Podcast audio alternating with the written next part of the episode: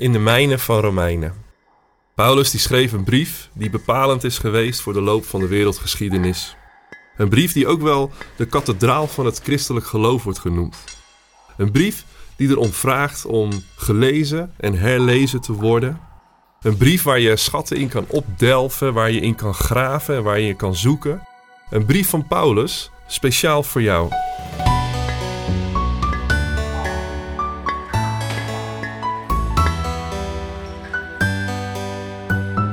We gaan in deze podcast mijnen in Romeinen.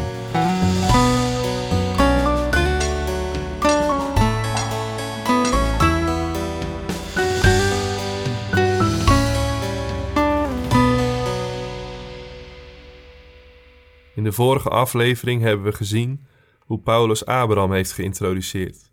Vandaag pakken we de draad op in Romeinen hoofdstuk 4 en lezen we vanaf vers 13. Immers, niet door de wet ontvingen Abraham en zijn nageslacht de belofte dat ze de wereld in bezit zouden krijgen, maar door de gerechtigheid die het geloof schenkt. Als men op grond van de wet erfgenaam zou zijn, zou het geloof zijn betekenis hebben verloren en de beloften zijn ontkracht. De wet maakt namelijk alleen dat God straft, want zonder wet is er ook geen overtreding. Maar de belofte had alles te maken met vertrouwen, omdat een gave van God moest zijn, want alleen zo kon ze voor heel het nageslacht blijven gelden. Niet alleen voor wie de wet heeft, maar ook voor wie op God vertrouwt, zoals Abraham, die de vader van ons allen is. Er staat immers geschreven: Ik heb je een vader van vele volken gemaakt. En hij is dit ten overstaan van God, op wie hij vertrouwde, die de doden levend maakt en in het leven roept wat niet bestaat. Hoewel het eigenlijk niet kon, bleef Abraham hopen en geloven dat hij de vader van vele volken zou worden, zoals hem was beloofd. Zal talrijk zullen je nakomelingen zijn. En zijn geloof verzwakte niet toen hij ongeveer honderd jaar oud besefte dat zijn krachten hem hadden verlaten en Sarah niet langer vruchtbaar was. Hij twijfelde niet aan Gods belofte. Zijn geloof verloor hij niet.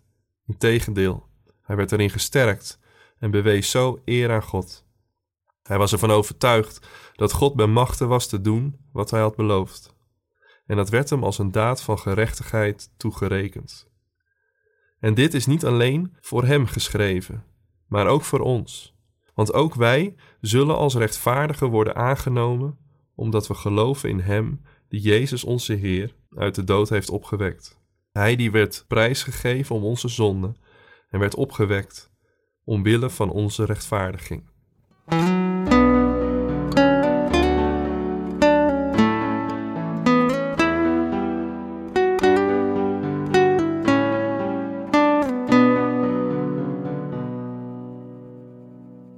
poosje geleden was ik in een voormalig klooster met een groepje voorgangers.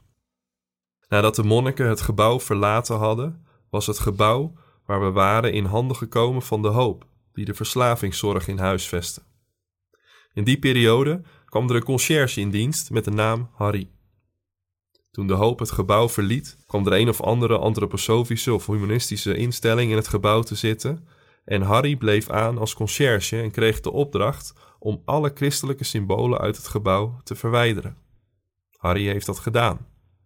Maar het grote kruis dat in de kapel stond, heeft Harry verstopt in de kelder. Zestien jaar lang heeft dat kruis in de kelder gestaan. Zestien jaar lang heeft Harry biddend door de gangen van dat gebouw gelopen. En toen kwam het gebouw in handen van een groep enthousiaste christenen die in dat gebouw het koninkrijk van God zichtbaar wilden maken. Het eerste wat Harry heeft gedaan, is het kruis uit de kelder gehaald en teruggezet in de kapel. Paulus spreekt in de Romeinenbrief veel over geloof. Het Griekse woord pistuijn kan worden vertaald met geloven of met vertrouwen. Is een nogal flexibel woord met een brede actieradius. De NBV die wij lezen vertaalt vaak met vertrouwen. Het woord geloven heeft vaak een wat eenzijdige betekenis gekregen in het Nederlands. We denken bij geloven vaak aan het vasthouden aan bepaalde leerstellingen rondom de persoon van Jezus. Het pistuijn gaat echter verder dan dat. Het gaat naast het vasthouden van bepaalde leerstellingen rondom de persoon van Jezus ook om vertrouwen, om gehoorzamen, om relatie. Met het aanvoeren van Abraham als lichtend voorbeeld van de kracht van geloof of vertrouwen, probeert Paulus diepte te scheppen in de termen die we misschien wel heel goed kennen. Abraham maakte duidelijk wat geloof is, door het vertrouwen op de woorden die God sprak en zijn daden daarnaar te richten. God riep Abraham om zijn land en zijn familie te verlaten en op weg te gaan naar Canaan, een onzekere toekomst tegemoet. Abraham vertrouwde op de woorden van God en hij ging. En God doet Abraham een aantal beloften. Ik zal er drie noemen. God belooft Abraham een talrijk nageslacht, een land en een zegen voor de volken. In het leven van Abraham zien we vervolgens echter hoe moeizaam deze beloften van God gestalte krijgen. Het land Canaan wordt bewoond door de Canaanieten. Abraham moet nog twintig jaar wachten op een zoon en de zegen voor de volken blijft ook enigszins abstract. Abrahams geloof en vertrouwen wordt echter in het wachten zichtbaar. Het wachten op God. In het wachten heeft Abraham wel zijn vragen en zijn oplossingen, maar in de kern legt Abraham zich altijd neer bij wat God zegt en aarzelt hij niet om te luisteren. Paulus wijst op de duidelijke correlatie tussen het vertrouwen van Abraham en de belofte van God. De beloften of de gaven van God konden niet gegeven worden op basis van verdiensten, door bijvoorbeeld een aantal regels perfect te houden. Dan zou het loon zijn, had Paulus al eerder uiteengezet. Nee, de beloften van God komen voort uit het vertrouwen en geloof van Abraham op de woorden die God gesproken heeft. Abraham was ervan overtuigd dat God bij machten was te doen wat hij had beloofd.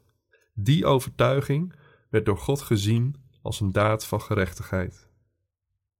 God ziet ons vertrouwen op Jezus Christus als een daad van gerechtigheid.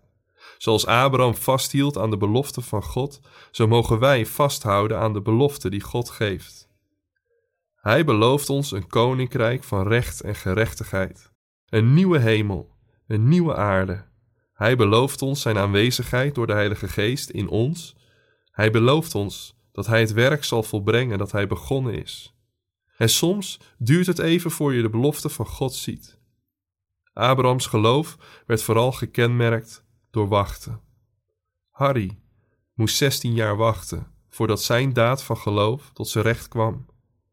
Maar in dat wachten mogen we wandelen, mogen we bewegen en als Abraham anticiperend vooruit leven op wat God gaat doen.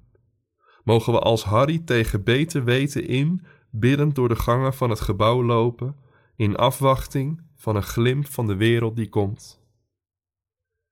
Abraham werd verbaasd met een zoon. Harry mocht een kruis vanuit de kelder terug gaan zetten in de kapel.